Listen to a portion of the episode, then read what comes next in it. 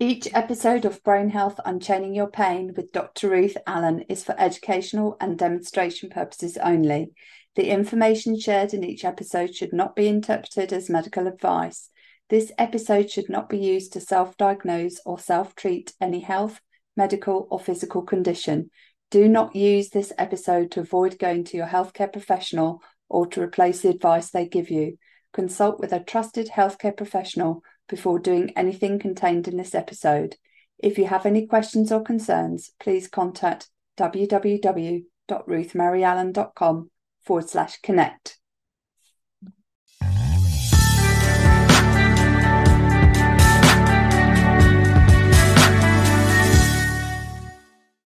Welcome to the show, Brain Health Unchaining Your Pain. I am delighted to be joined by the wonderful Dr. Nathan Bryan. Welcome to the show, Dr. Bryan. Thank you, Dr. Ruth. Great pleasure to be with you.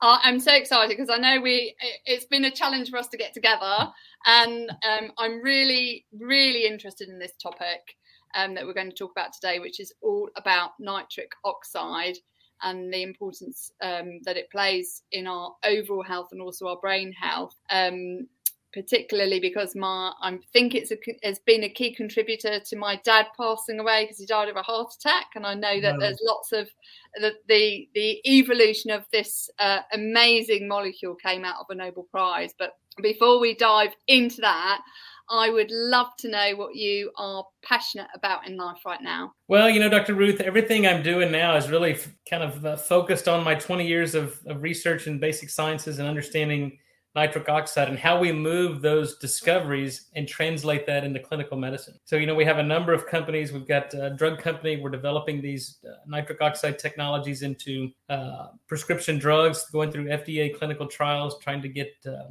you know, safe and effective nitric oxide drugs for things like Alzheimer's, uh, yeah. vascular dementia, uh, ischemic heart disease, uh, wounds, diabetic wounds, non-healing ulcers. Mm-hmm. And so really that's what I'm really, really excited about and passionate about because I don't think that there's a single indication where nitric oxide at the right dose in the right patient wouldn't be beneficial. And so I, I truly believe that this will, you know, completely change the landscape of healthcare and how we treat patients for the next hundred years. Mm-hmm. I agree. And, and for those that don't know Dr. Bryan, because he is a force in the space of nitric oxide, he's an international expert, expert in nitric biochemistry and molecular medicine. He's more than 20 years in academic research that's led to many seminal discoveries. Um, and that's resulted in dozens of patents in the US and internationally. And his products um, from his innovations have really improved patient care uh, for more than a decade. So you are really uh, the the expert when it comes to nitric oxide. But before we dive into your expertise, I would um, I'd love to know where it all started for you, where your science journey started, if you wouldn't yeah. mind taking us back. Well, you know, it goes back to probably when I was in middle school and high school. I was always good in math and science, but really didn't know what I wanted to do with that. And so, my uh, after high school, I enrolled at the University of Texas at Austin, where I got a degree in biochemistry and it was really during my undergraduate research that I got a chance to do undergraduate research or uh, during my undergraduate studies. I, I did research in a, in a biochemistry lab and really fell in love with this concept of discovery where, and really this intellectual freedom where you can ask any question you want in biology and then design experiments to answer those questions. I mean, really, there's no other profession that allows you that much intellectual freedom. And so that I really fell in love with that concept. And then, you know, with a degree in biochemistry, there's a bachelor's degree in biochemistry, there's really not a lot you can do. So I knew I had to go on and further my education. So I enrolled in a, a PhD program in LSU School of Medicine in molecular and cellular physiology. And it was there I was introduced to this whole field and science of nitric oxide. And, you know, a Nobel Prize had just been awarded for its discovery that we, we knew a lot a lot about it. We knew it was an important molecule, but there were still so many unanswered questions in, in biology and physiology. So for me, that was really that led me on this path to answer these fundamental questions. And from there, I went to Boston University School of Medicine, where I did a fellowship in um, cardiology and cardiovascular biology. Uh, and then I got my first faculty position at the University of Texas uh, Health Science Center in Houston, and I believe it was 2005. So that's really where I started my independent research career. And as you mentioned in the introduction, we made a lot of discoveries, and now our challenge is to take those discoveries and translate that into safe and effective uh, therapeutics. Yeah, I, I love that. And I, um, for those that are, are unaware of the, the role that nitric oxide plays in, in our overall health, uh, and I think the discovery was as, as part of the cardiovascular system, wasn't it? Would you That's mind uh, uh, just providing a layman's overview or layperson's overview as to what nitric oxide is and what it does and why it's so important? Yeah, of course. No, nitric oxide is a signaling molecule, but it's a gas. And so when it's gas, when it's produced in the body, it's it's gone in less than a second. But once it's mm-hmm. produced, it starts a lot of these signaling cascades. So, for instance, it tells other cells in the body what to do. Its main function is it tells the the the muscles surrounding all blood vessels to relax and dilate. So when you dilate blood vessels, you get an improvement in blood flow and oxygen delivery. You normalize blood pressure if you have high blood pressure. But it's also extremely important in oxygen delivery. So we mm-hmm. cannot deliver oxygen from our red blood cells without nitric oxide. So that's kind of its main recognized signaling aspects as a vasodilator, but it also prevents inflammation in the body. It inhibits oxidative stress and the immune dysfunction. And really, those are the three characteristics of all chronic disease you have inflammation, oxidative stress, and immune dysfunction. And we've realized that nitric oxide is what controls and regulates all three of those. But it's how our immune system fights off invading pathogens. It's a neurotransmitter in the central nervous system. So it's extremely important in uh, neurology and brain function and cognition uh, so we can begin to hopefully understand what goes wrong in patients that can't make nitric oxide. There are a number of symptoms and diseases that develop. They develop high blood pressure, erectile dysfunction. They uh, have mild cognitive disorders that develop into vascular mm-hmm. Alzheimer's, if not correct. You develop insulin resistance, type 2 diabetes. You become exercise intolerant, chronic fatigue, uh, immunocompromised, where you can't fight off uh, infections. Mm-hmm. So what we're learning now is that it's the loss of nitric oxide that really is responsible for the onset and progression of most, if not all, chronic diseases. So, it, I mean, ultimately, it's pretty fundamental as a as a, a redox signaling molecule yeah. to ensure that you get the um, the information to the right part of the body uh, through nitric oxide as a as a redox molecule um, to to help your your cell function effectively. Is that kind of correct in the context of cellu- cellular function? No, I think that's spot on. You know, the, the human body is regenerative by nature, right? So we constantly wear ourselves out. We just have to replace mm-hmm. and repair dysfunctional tissues. And about 20 years ago, 25 years ago now, it was recognized that nitric oxide is what tells our own stem cells to mobilize and differentiate. So when we what we sense, so the body is always sensing its surroundings right? And so without sufficient blood flow, you don't get a good sensing. Without sufficient blood flow, you can't repair and replace tissue. Mm-hmm. So nitric oxide, one of its primary roles is to open up the, the blood supply. So now that cells can communicate with one another, there's an open line of communication, and the human body can basically do its job, regenerate, and heal itself. But without that constant communication, without that adequate delivery of oxygen and nutrients to every cell in the body, then there's miscommunication, there's confusion, the cells can't replace, regenerate. You develop tissue dysfunction, end organ disease. And that's really the course of events that all relate back to a loss of nitric oxide production. Um, and what, um, you know, I know there's quite a lot. I became aware of the real importance of nitric oxide through the Amen clinics, talking with, with one of the mm. um, psychiatrists, Dr. Lowe, um, and how, how it's so important in in the, the elasticity or the um, soft tissue in your heart to make sure that you've got um, uh, ease of flow of, of blood flow and, and you don't get uh, arterial hardening. Um, and I, you know, James Nestor has written the book Breathe, uh, where right. he talks about how to how we can personally enhance nitric oxide ourselves um, through the way in which we do breathing, in particular nasal breathing, which I've become a huge fan of, um, to allow the generation of nitric oxide in our system. But um, there's many ways in which we can generate nitric oxide, aren't there? By ourselves. Would you mind mentioning how how people can kind of enhance the nitric oxide personally? And obviously, there's a limit to how much we can do, dependent on um, our, our baseline health level. No, that's right. So we today we understand that there's two ways the human body makes nitric oxide. So the first pathway, and it was the first pathway to be discovered, was an enzyme mm-hmm. that's found in the lining of the blood vessels, and that cell is called the endothelium. So we call mm-hmm. this enzyme the endothelial nitric oxide synthase. So that's what regulates blood flow, the second to second production of nitric oxide. As you mentioned, it prevents the hardening of arteries. It mm-hmm. kind of keeps your blood vessels soft and compliant. So with each heartbeat, it dampens the pulse wave and so it's less damage to the blood vessels. Uh, and that same enzyme is found in our epithelial cells, so in our mm-hmm. airway sinuses. Uh, and so when we activate that enzyme through nasal breathing and we create some mechano, uh, some shear stress on these mechanoreceptors. It tells our epithelial cells to produce nitric oxide, and then we breathe that into the airways. It's a bronchodilator, so it dilates the bronchioles, and we get an improvement in oxygen exchange, uh, pick up oxygen, release carbon dioxide, and that's the basis for the cardiopulmonary cycle. But if that enzyme becomes dysfunctional and uncoupled, and this is the basis of, of really most age-related chronic disease. Mm-hmm. And then endothelium, we call this endothelial dysfunction. But in the mm-hmm. epithelium, that dysfunction occurs too. So in people that have poor vascular health or endothelial dysfunction, you can do the nasal breathing and all these proper breathing techniques. But if you don't restore the function of that enzyme, you're not going to get any nitric oxide produced. And we can actually measure this with a nitric oxide analyzer. So we have to recouple the enzyme in the endothelium, in the epithelium. So now when we stimulate it or activate it, we can actually produce nitric oxide. So we understand how to do that. And then the other way, the other pathway where nitric oxide is produced is through diet. You mm-hmm. know, this explains the like a Mediterranean diet, a vegetarian diet, a Japanese diet.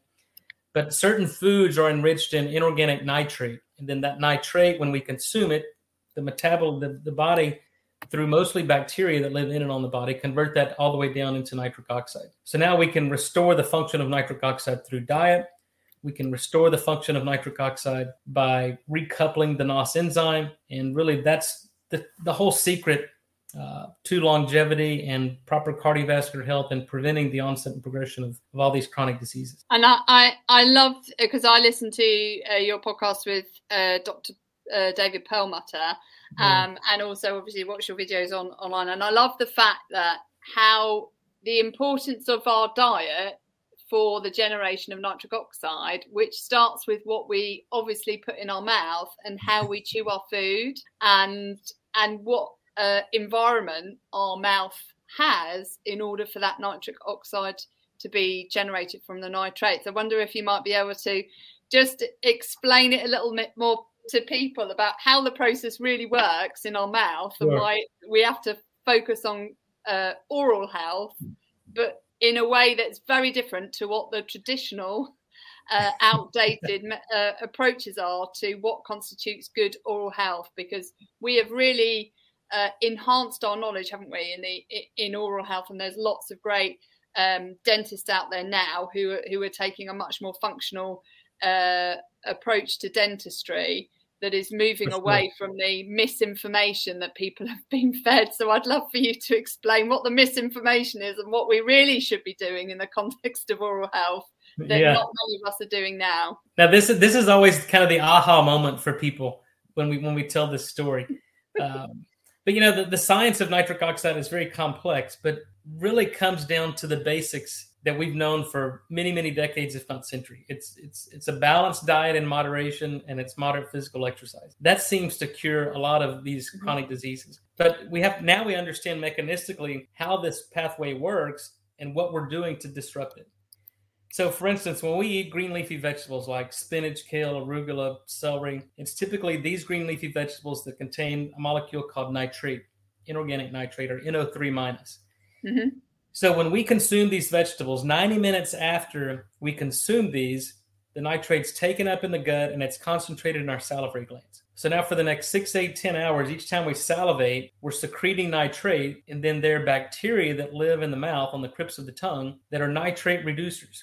And humans do not have this enzyme. So we're 100% dependent upon the bacteria to perform this two electron reduction of nitrate to nitrite. And now, when we swallow our own saliva, we get a burst of nitric oxide gas in the stomach, provided the stomach can make stomach acid. Mm-hmm. And the, what we call the pKa or the, the, the, the pH at which nitrite becomes protonated to form nitric oxide is 3.4. So now, after that meal, for the next four, six, eight, ten hours, every time we swallow our own saliva, we get a burst of nitric oxide that nitric oxide that's produced in the stomach kills things like H. pylori, the ulcer causing bacteria, kill E. coli, uh, Clostridium, so any foodborne pathogen. But it also enhances the, the blood flow to the stomach so you can enhance nutrients absorption like iron and selenium and chromium and B vitamins. And so, number one, you need, you need three things. You need sufficient nitrate from your diet. So you get, get throw in some more green leafy vegetables. You need the proper bacteria and you need stomach acid production. Mm-hmm. And here's where things go wrong. Number one, most people don't get enough nitrate from their diet because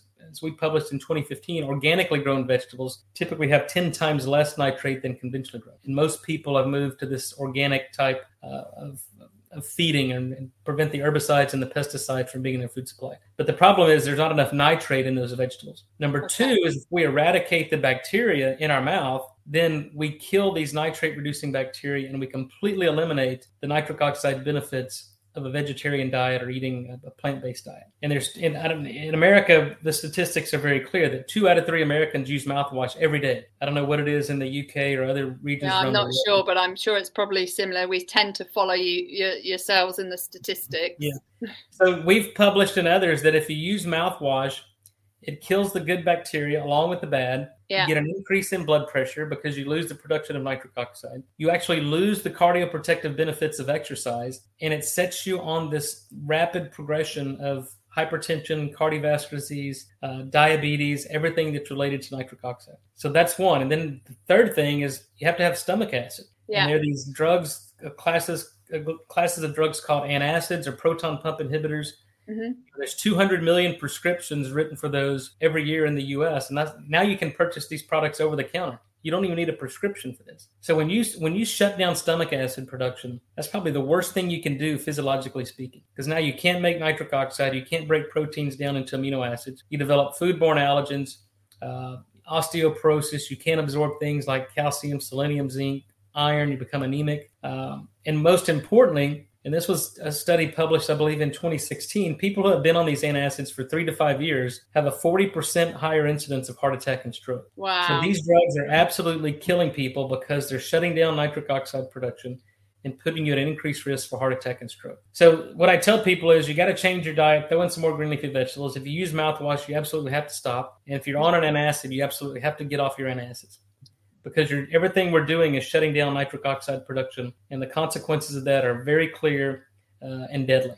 And I, would love to, because I have skeptics around me, as we all do, uh, who are who have been, uh, I, I, I, loosely use the word brainwashed um, by industry into um, believing that mouthwash is going to um, enhance their overall oral health, but actually the opposite is true. Um, how, how would you um, recommend people who are now listening to this podcast um, message out the shift that is needed, not only at the skeptics from a, uh, your household, friends, family, and so on right. level, uh, but also to your local dentist who who uh, may be advising that mouthwash is uh, the next best thing, and that's going to really help your your oral health, which is which in absolutely is not true. And I don't use mouthwash anymore. Um, uh, because because of, because of exactly the reason that you mentioned, and also it's just it just like you said, it destroys the good the good bugs in your in your mouth that you really need. Yeah, well, I recommend people read the published literature. I mean, you know, you can go to PubMed, which is basically a, a database of every single peer reviewed journal or publication out there. And you know, you won't see mainstream media pick up on these types of studies because yeah. it's really disruptive to a lot of these big companies, these consumer product goods companies, these pharmaceutical companies that are selling billions of dollars every year in mouthwash and antiseptics. So this is completely disruptive to a, to a lot of companies, and they don't want to hear this, and they mm-hmm. certainly don't want their customers to hear. And this. it even includes fluoride as well, right? Doesn't it? Because Absolutely. fluoride is disruptive to yes. to the oral microbiome as well. So you should not have a toothpaste with fluoride in it because it's not healthy. Nor should you have water with fluoride in it, which for some uh, a reason beyond many of the functional medicine doctors' understanding here in the UK, they've decided to introduce in parts of the country into the into the drinking water, which is which is uh, going to ensue a, a sort of national a, a, local health crisis in the future. Uh, unless people filter the water, because they've they've deemed that it's actually healthy to your uh, to your um, oral health, which is actually completely incorrect. Yeah, no, look, fluoride is an element on the periodic table. It's one of the most toxic elements. Um, it's a neurotoxin, it's antiseptic, and it destroys your thyroid function. I mean, we have a global pandemic on hypothyroidism.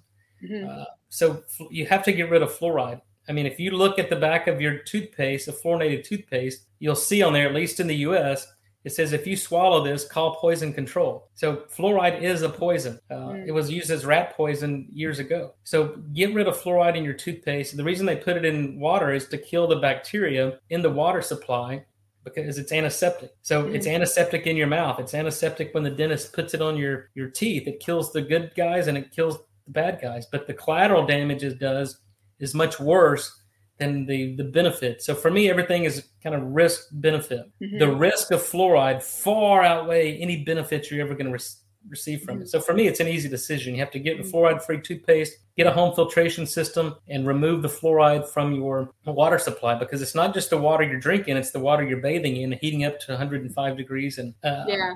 you know, volatilizing the the fluoride and the chlorine and the chloramine and the chloride, and it's absorbed in the lungs and it's extremely toxic. Mm. Um, and and I just you know this is not new science. It may be yeah. you know for me I've re- relatively recently um, learned about it, but it's not it's not new in the context of the research out there. Um, is there um, and I know um, there's other doctors, and maybe I'm, I'm asking a question that you can't answer, but I, am sort of curious to understand if you know the answer. Why are we still allowing fluoride in toothpaste? You know, why? I just don't get why there's such a drive. I'm assuming because industry are in the pockets of the uh, organisations that have the power to to change that. Well, at least in the U.S., you have these really powerful organizations called the American Medical Association yeah. that establishes the standard of care and the licensing for physicians. And for dentists, you have the American Dental Association. And these organizations are funded by big pharma, big companies. Mm-hmm. So they dictate the policy and really the, the curriculum of this. So I go and I ask dentists all the time. I have a number of, of, of dental friends and colleagues, and I go, Why are you still using fluoride? And they go, well, it's just the way we've always done it. I go, well, you know what? We used to use um, leeches to exsanguinate patients years ago too, but we don't do that anymore for good mm-hmm. reasons. We, you know, the progression of science and research and development allows us to realize what we did 50 years ago, 60 years ago, probably wasn't a good idea. And I we think, used to use gas to, to uh, as lighting, and that's not safe. right. No, and so I think we're going to look forward 20, 30 years from now and look back and go, holy smokes, we were using fluoride a known neurotoxin in the water supply and look at look what happened. We have the sickest population around the world. I mean we have the most innovative science and technology to really understand the mechanism of every single human disease diagnose it prevent it treat it cure it but yet we have the sickest population in the world at any time in the history of the world. Mm-hmm. so what we're doing is not working. And when we look back there's a lot of people going to go wow and I never questioned it because I just mm. trusted. And yeah. we cannot trust anymore because there's too much power in the, the big companies that are making billions of dollars that what we do in terms of innovations and science and discovery is disruptive to them. And there's enormous mm-hmm. resistance to getting the proper science, the proper information, and the right information into the hands of the masses. Mm-hmm and I, and I think you know that that ties back nicely into the the theme of this podcast, which is brain health. We're kind of using our brains against ourselves in the context of evolution. We're you know we're, we're in a devolution state. Actually, we're seeing people their life expectancy is decreasing uh, when it should be increasing because of the way in which we've uh, and I'll go back to the word brainwashed um, the nation in the context of what is good for them and what isn't. And in fact, uh, there's a lot of lies out there. Um, oh, if, if, I go um, back to brain health, I'd love to know, um, in the context of your life's journey, what does optimal brain health mean for you personally? Well, you know, the brain is a really an, a magnificent organ, and you know, when we lose its function, you know, we lose really the whole essence of life, and it's you know, being able to build relationships and and express love and, and serve others. So for me, it's all about uh, you know being able to communicate, to build relationships, to show love, and to be able to direct our own thoughts.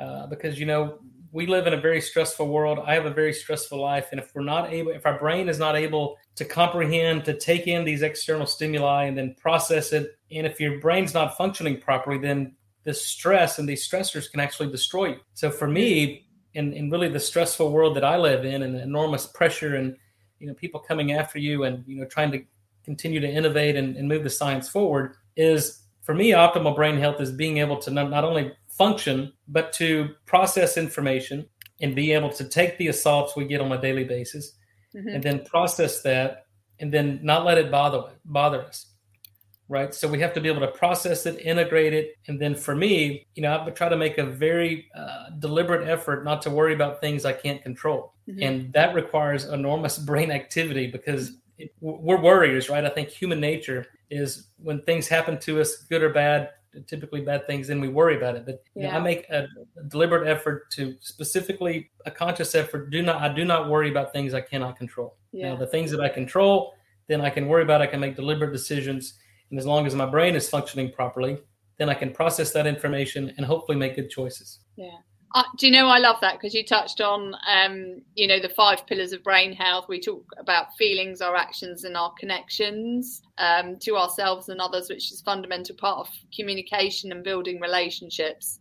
Uh, our thoughts, which you mentioned, is is directing your own thoughts and the importance of that um, and then also the surroundings and the toxins and how, how that really influences us. I, would love to dive into the communication piece that you mentioned and go back into night, the role of nitric oxide in oh, our yeah. brain health, if you if you wouldn't mind, is is to dive a little bit deeper into the importance of importance of nitric oxide in our brain uh, what what symptoms we may be experiencing when we are deficient and what the knock-on effects of that are um, f- for us personally uh, from a cognitive perspective and then uh, and then if we dive a bit deeper into the, the rest of our bodily systems. Well nit- nitric oxide is really important in the brain probably one of the most affected organs by nitric oxide because there's yeah. there's two main roles of nitric oxide in the brain. Number one it controls the regulation of blood flow. So when we we need to recall memory, for example, then we have to increase blood flow to the prefrontal cortex. Mm-hmm. And without sufficient nitric oxide production, you can't dilate the blood vessels and increase perfusion to certain regions of the brain. So when that happens, we don't recall memory, we develop cognitive disorders, um, and then eventually it'll develop into Alzheimer's if you don't fix the metabolic uh, perturbations in, in the nitric oxide or in the brain and restore blood flow. But secondly, nitric oxide is a neurotransmitter. Mm-hmm. So it's it's what we call a retrograde messenger. So in the brain, you have these synapses. You've got the post uh, synaptic cleft and the presynaptic. So when nitric oxide is produced, it's a gas and then it travels back into the presynaptic cleft and it controls things like glutamate and CGRP and a lot of these neurotransmitters. So if you can't make nitric oxide, then you get a dysregulation of, of, of synaptic transmission or neurotransmission. So, nit- loss of nitric oxide can be uh, responsible for vascular dementia, uh, where mm-hmm. you have mm-hmm. focal ischemia, loss of regulation of blood flow to certain regions of the brain. It can be uh, responsible for you know psychotic disorders where there's a dysregulation of amino acid neurotransmitters or any any synaptic transmission. So we have to restore the function of the enzyme and we have to be able to really recapitulate nitric oxide signaling, which we know how to do now by restoring the function of the enzyme. And we can do it through proper diet and just feeding this enterosalivary circuit of nitric oxide. Mm-hmm. And uh, that starts in the gut, of course, or starts in the mouth that we mentioned. But the importance of of activating that enzyme in the gut in order to allow the the release of nitric oxide that then obviously travels as a neurotransmitter to the brain. Is that correct?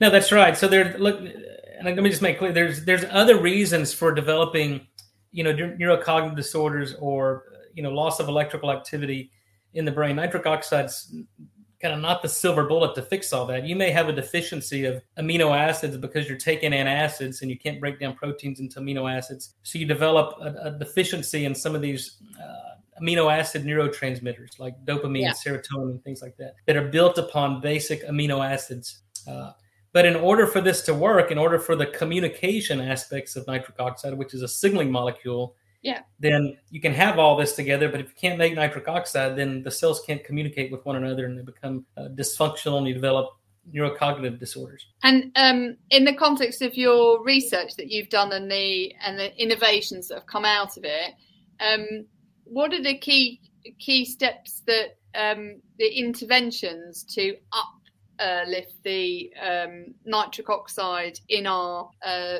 in our body in order to address some of these cognitive challenges that uh, people experience that perhaps they can't do themselves? Because I know you've got some really neat innovations out there. Yeah. Well, you know, to, to to be able to do this, we had to go back and understand the mechanism of what goes wrong in people that can't make nitric oxide. So about 10 or 15 years ago, we figured this out. So we know how the human body makes nitric oxide. We know what goes wrong in people that can't make it.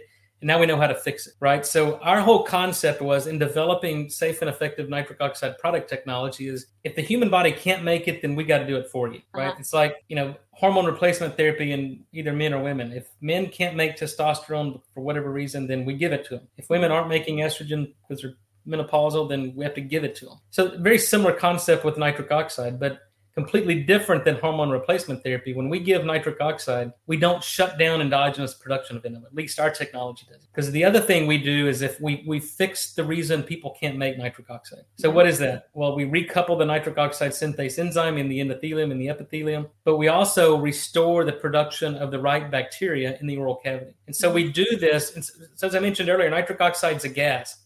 So how do you deliver a gas it's gone in less than a second to a human being. And really, the only way to do this, and I, I was the first person and still the only person to deliver a solid dose form of a bioactive gas. So we do this in a couple of ways. We make an orally disintegrating tablet that when you put this tablet in your mouth, it dissolves over usually five to six minutes.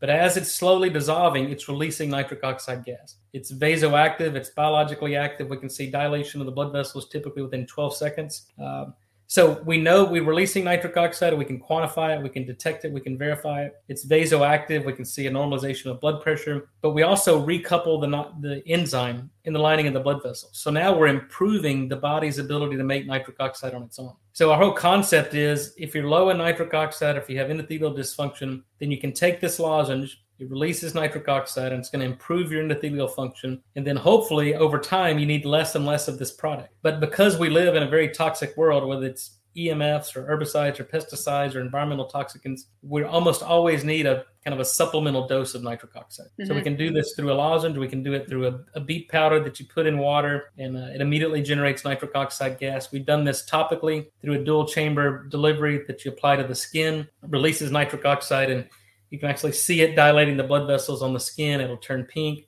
And so we're improving blood flow to that particular area in which it's applied.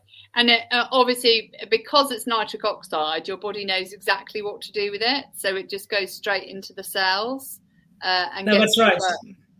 Yeah, no, it's a very important concept you bring up because when we develop drugs, you know, there's a whole field called pharmacology, right? We create yeah. these synthetic compounds that are designed to inhibit a particular biochemical reaction.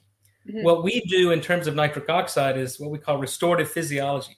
So this is not pharmacology what we're doing. This is restorative physiology. So the question is how much nitric oxide does a person need over how long a period of time? So about 25 years ago, we understood how much nitric oxide a healthy 18, 20 year old person would make over a 24 hour period. So what we do in terms of innovations and, and drug development is let's give back what's missing, right? And never give the body something that it's not used to seeing. Because mm-hmm. we know too little nitric oxide is bad, too much nitric oxide can be bad. Mm-hmm. So we had to dial in the right amount of nitric oxide that would completely recapitulate nitric oxide based signaling if all systems were intact. Yeah, and I, I think that's so important. And I, I'd love to know what the um, the findings are when when you if we focus on the start state where it's discovered nitric oxide when we elevate people's own ability to generate nitric oxide through the use of lozenges um, or or from the um, beet juice that you mentioned.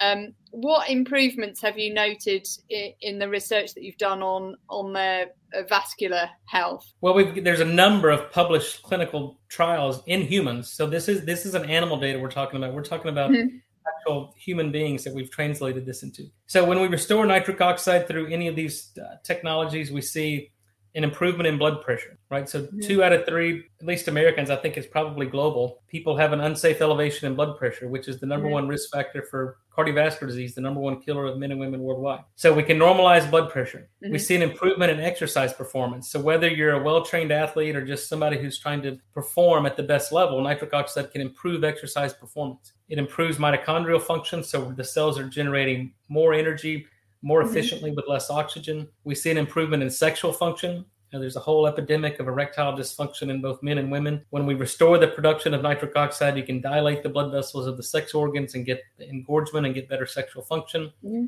We're seeing an improvement in brain health.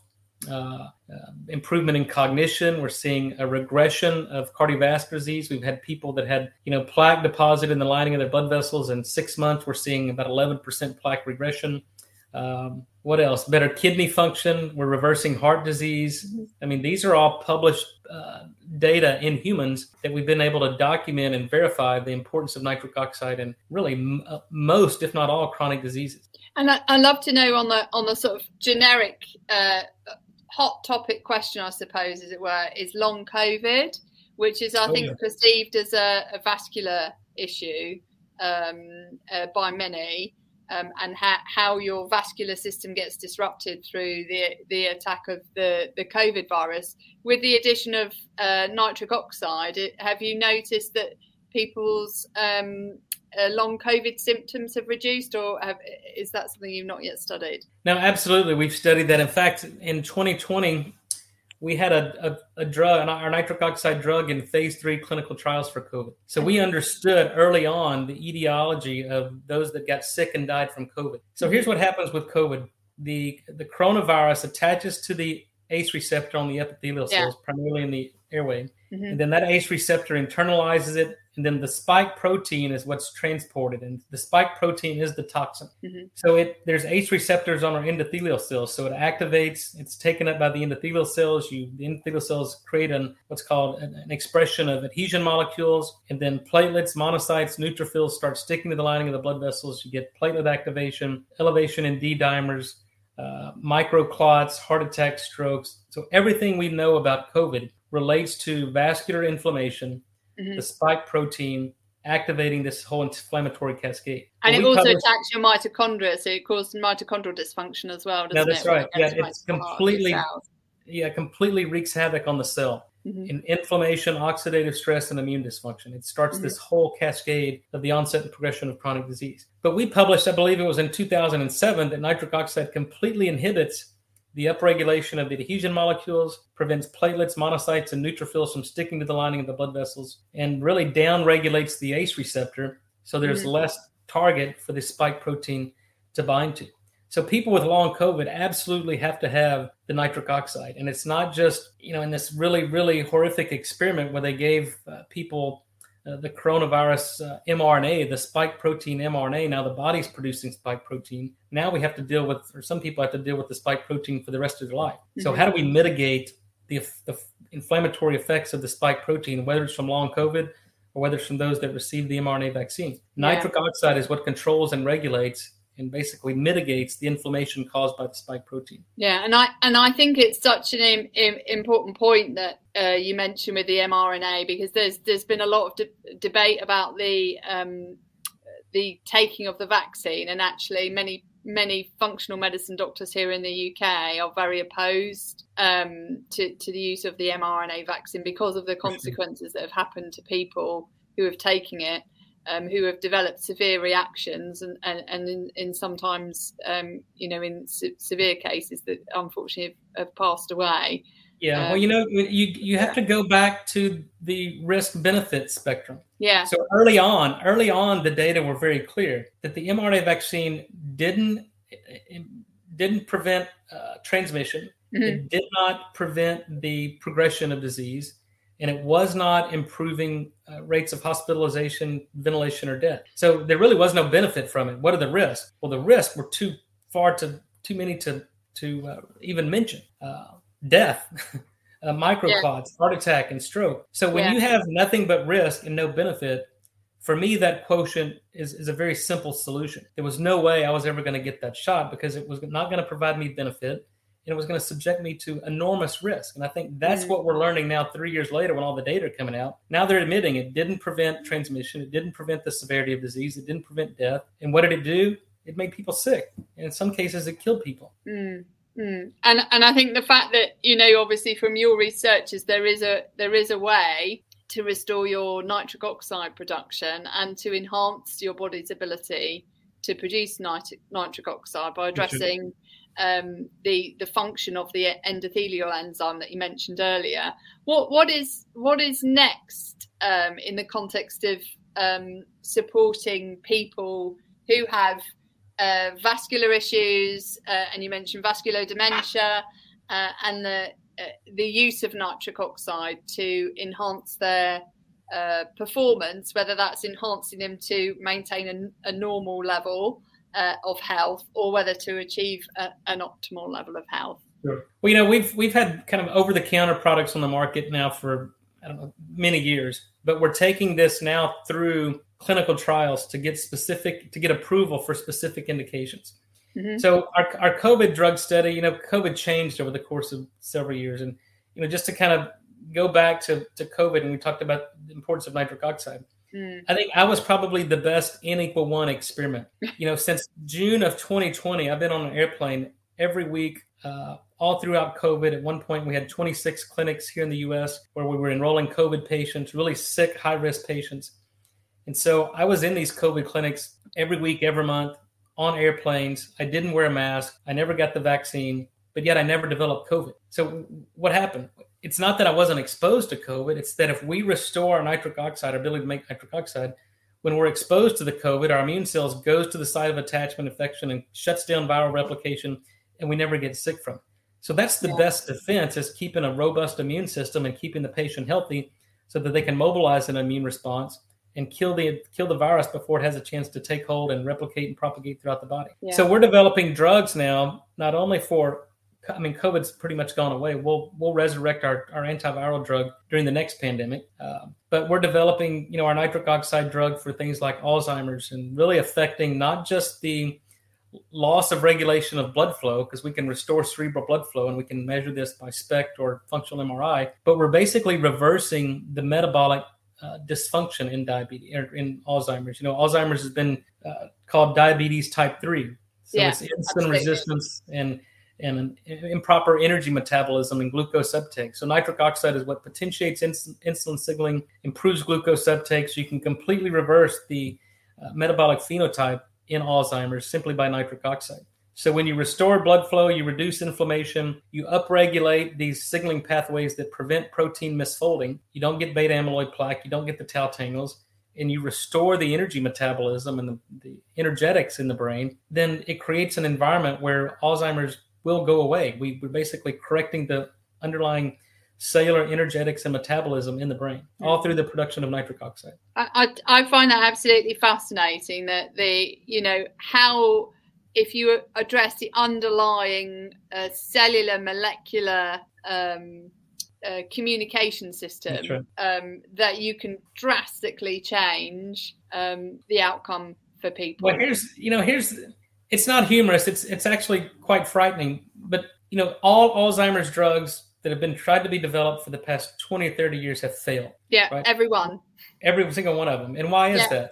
It's because these these companies and these scientists were going after and targeting the beta amyloid or the tau tangles. Mm-hmm. That's not the cause of disease. It's That's a consequence. Consequence. That's so consequence you, Yeah, there's no way these drugs targeted at the tau tangles or the beta amyloid are ever going to do anything to disease. You've missed the boat. Yeah. Those those are consequences of disease. What we're doing through our drug program is getting to the root cause of disease. We understand without a, a doubt what causes Alzheimer's, and we know mechanistically how to reverse and change the energetics, change the perfusion of the brain, and can overcome the metabolic phenotypes of, of Alzheimer's and prevent the consequences of disease, which are the beta amyloid, the tau tangle, and misfolded proteins. Yeah. And it's kind of like saying, Oh, I'm sorry you've got a broken leg, but we're not going to image it. We're just going to give you a plaster um, and some pain relief. Um, and you're going to have to take that for the rest of your life, um, which, which, will be shorter. Um, uh, but we're not going to un- address the underlying fact that you've broken your leg and now you've got no ability to, fun- function. um, and I think you know this, this is for me um, is where medicine needs to go in the next thirty years. Is that is the focus on communication, um, which you mentioned what optimal brain health is for you. It is the communication molecules that are so fundamental uh, to every single process in our body, to every single system in our body, with nitric oxide being, you know, one of uh, one of the, the first Nobel Prize awarded in, in the importance of redox um, signaling molecules, sure. and there, has been many more uh, since then. I think six since then, um, around the, the topic of redox biochemistry. Um, and you know, understand that there's a there's a, a dance between the nutrients that we need in our body in order for our body to function and how we communicate the sending of those nutrients to the vital part vital organs that that need it and the last sort of 30 years and beyond has been focusing on nutrients uh, right. and there's no real focus on the communication that's necessary to to get those nutrients to to where they need to go which is which is you know nitric oxide is such an important yeah uh, you make a make a very good point so in most dysfunctional tissue whether it's the prefrontal cortex of the brain yeah. there's by definition decreased blood flow we call it ischemia or hypoxia yeah. so there's not enough blood flow so you can be replete in nutrients and take all the nutrients you want but if you if you're not delivering to that particular part of the brain or that particular tissue or cell then there that tissue's depleted. The body's not depleted. So you got to open up the blood vessels and now deliver those nutrients to the individual tissues and cells that, that need them. And then then the body can regenerate and and the cells can perform their function. Yeah, it's like uh, it's like ordering lots of things on Amazon, but having no delivery mechanism. That's right. The the, the, the traffic, right? and not paying any attention to the route that it needs to take. oh, that's right. Yeah, great analogy.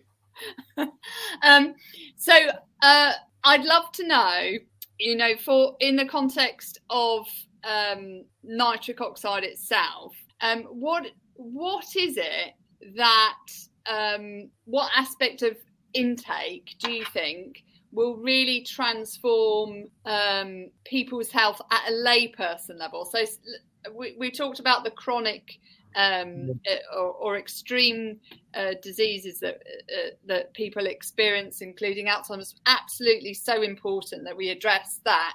But we also have to elevate our own uh, baseline health level. What what aspect do you think will really um, make that transformation, given that the the the things that we discussed at the beginning, um, where we are being depleted of of nitric oxide. Is there is there anything that you think really will um, uh, make us a, a, tectonic shift in that space? No, I do, and look, I think we understand, you know, unequivocally how the body makes nitric oxide, and now we can fix that. So, you know, I try to teach people, inform people of you only got to do two things to restore your nitric oxide. Mm-hmm. Stop doing the things that disrupt it, and start doing the things that promote it. So, what is that? If you're using mouthwash, you got to stop. If you're using fluoride, you got to get rid of it. Stop using antacids. And then, so those are the three things you stop doing.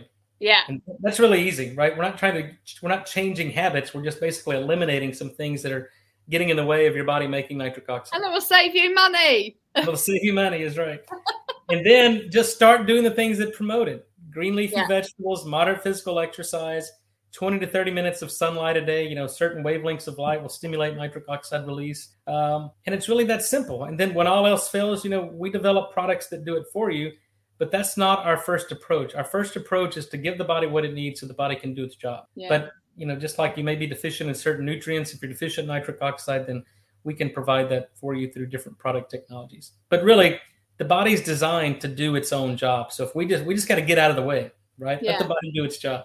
I, I, I, love that you brought it back home to everybody. Is the importance that we've got the power to empower ourselves, um, but we need, just need to be uh, sensible and, like you say, do the things that help us um, and avoid the things that hurt us. Um, it's really that simple. So key, and and it's such a simple thing to do. Don't you know? Stop using mouthwash. Um, remove fluoride from your water and from your toothpaste um, make sure that you uh, have enough sun exposure. Make sure that you eat, eat your green leafy vegetables. Make sure that you uh, exercise yeah, um, and don't take an- antacids or anything that's going to disrupt your um, pH in your stomach. That's simple, right? We yeah. spent we spent 45 minutes talking about the complexity of human disease, and it boils down to something so simple. and do you know what I love about it? You know, for such a fundamentally important molecule, we can teach our kids this. You know, sure. this is something that we can educate at uh, kindergarten level, nursery level. Um, every child, um, as soon as you know they're able to talk, um, is able to learn the importance of nitric oxide and how they can uh, take key steps to to change their health and ultimately their their their wealth at the end of it. Yeah, you know, I think Dr. Ruth, that's why what you do is so vitally important because you know I've taught in medical schools, I've taught future physicians, I've published over hundred peer-reviewed scientific articles, but you know that only gets you so far because the lay people typically don't read read the scientific literature, so we have to be able to communicate this information to the masses, and I think yeah. that's kind of the platform that you have. So now, you know, anybody, there's no more excuses. Ignorance is curable, right? And we're yeah. solving a lot of ignorance here by just providing the right information, uh, you know, overcoming the misinformation that's been out there. Yeah. And so anybody anywhere can listen to this, teach their kids this, and you know, it's it's it's amazing results. I get hundreds of emails, text, and phone calls every week of lives that have been changed simply by listening to these what I think are common sense concepts and just eliminating some things, focusing on nitric oxide, and it changes their life. It's really amazing. Yeah. there's nothing more gratifying than that, I can tell you. Yeah. And, and you know, um, for all those that listening, um, you've heard it from the expert, Dr. Nathan Bryan is, uh, you know, a renowned expert in the field of nitric oxide, and he's not one to uh, pull the wool over your eyes by any stretch of the mm-hmm. imagination. So please do take um, his comments on board and the simplicity of really enhancing um, our nitric uh, oxide uptake. And if you don't have the capacity to do that because of your health conditions, um, then reach out to Dr. Nathan um, and uh, his his webpage. And I know you're going to talk about that in a minute um, about how you can learn more about the amazing products he's now got on the market to to really help up, up upregulate your nitric oxide production. Um, Dr. Nathan, it's been an absolute fascinating conversation. What um what one piece of advice, or maybe a couple? I know we mentioned a lot just just now. Would you give to anybody who is concerned about their overall health and wondering, is this could this be a nitric oxide deficiency? Well, I think what we're finding is that people who have been poorly managed or had their chronic disease poorly managed by allopathic medicine for a number of years, you know, you have to start looking. You can't keep doing the same thing and expecting different results. So whether it's and we that's why we try to empower the patient. Go ask your physician about nitric oxide. Make them learn and understand it. Because what we're finding is many of these chronically or poorly managed chronic diseases can simply be restored in reverse by enhancing one's nitric oxide. You can eliminate the things we talked about, start doing the things that we discussed, and remarkably, you start to see patients get better. Uh, mm. That's really life changing for people who have, you know, suffered for many years and decades and unresolved symptoms or diseases uh, when their physicians overlooked it. And when patients get better, that's the ultimate goal. But we have to empower the patient today the physician you can't you can't rely on the physician. I think they're they're good-willed they're well intended but the system in which they operate doesn't allow them to answer to ask the right questions and really provide the right resources to their patients because there's not enough time uh, in the patient physician interaction. Yeah I, I, absolutely agree and it, it's been an absolutely um, fascinating conversation. Thank you for sharing your knowledge and wisdom and insights into the importance of nitric oxide. How, how can people um, get hold of you, learn more about what you do, your products, um, and the services that you offer? Yeah, so I typically I'm not here to sell you products. I'm here to really provide education and information. So I first place I send people to my educational website, drnathansbryan.com. I do a monthly blog there. There's a six minute video that'll kind of tell you kind of the basics of nitric oxide. Uh, I have my own YouTube channel. It's Dr. Nathan S. Bryan, nitric oxide. Done a number of lectures, podcasts, interviews um, on there. Uh, I'm certainly searchable on any search engine. And then for those of you interested in the product technology, they're trying it or you know trying to figure out if nitric oxide may be a solution for you. That's www.n1o1.com. And to your audience, Dr. Ruth, we're offering a 10% discount and free shipping uh, if they put in the code, the coupon code Dr. Ruth. Uh, so that'll give you uh, a chance to try the products, and you know I'm certain that it will uh, have a positive impact in your life because we make nitric oxide, and you know if your body can't make it, we do it for you, and the, the results and the consequences of that are life changing many times. Oh, thank you, and make, make sure you do go to um, Dr. Nathan's website, which is the information will be posted below the show notes, and it will be N1O1 uh, .com for the for the discount to enter the coupon code there. Is that correct? That's correct. Just use Dr. Ruth in the coupon code, and we'll give you ten percent off and free shipping. Okay, brilliant. Thank you. Thank you so much, Dr. Nathan. It's been an absolutely uh, really insightful uh, conversation, and I'm just so excited about what the future brings for those people that are struggling um, with with their health and uh, the underlying root causes associated with uh, the redox signaling molecule nitric oxide, which is so fundamental to every system in our body. Uh, remember, this show is all about brain health, unchaining your pain. You are not stuck with the brain you have, you have the power to make it better. And Dr. Nathan Bryan has kindly been here to show us now. Thank you, Dr. Nathan Bryan. Thank you, Dr. Ruth. You're most welcome. I really hope you enjoyed that conversation. Thank you so much for listening. Please be sure to like and share this episode and leave a review on my website or on Apple Podcasts. If you're looking for opportunities to optimize your brain health or unchain your pain from a past trauma, make sure you visit my website www.ruthmaryallan.com and use the code podcast10 at checkout to get 10% off all programs. And always remember, you are not stuck with the brain you have. You have the power to make it better. You have the power to unchain your pain and optimize your brain power and performance so that you can win back energy and time doing what you love.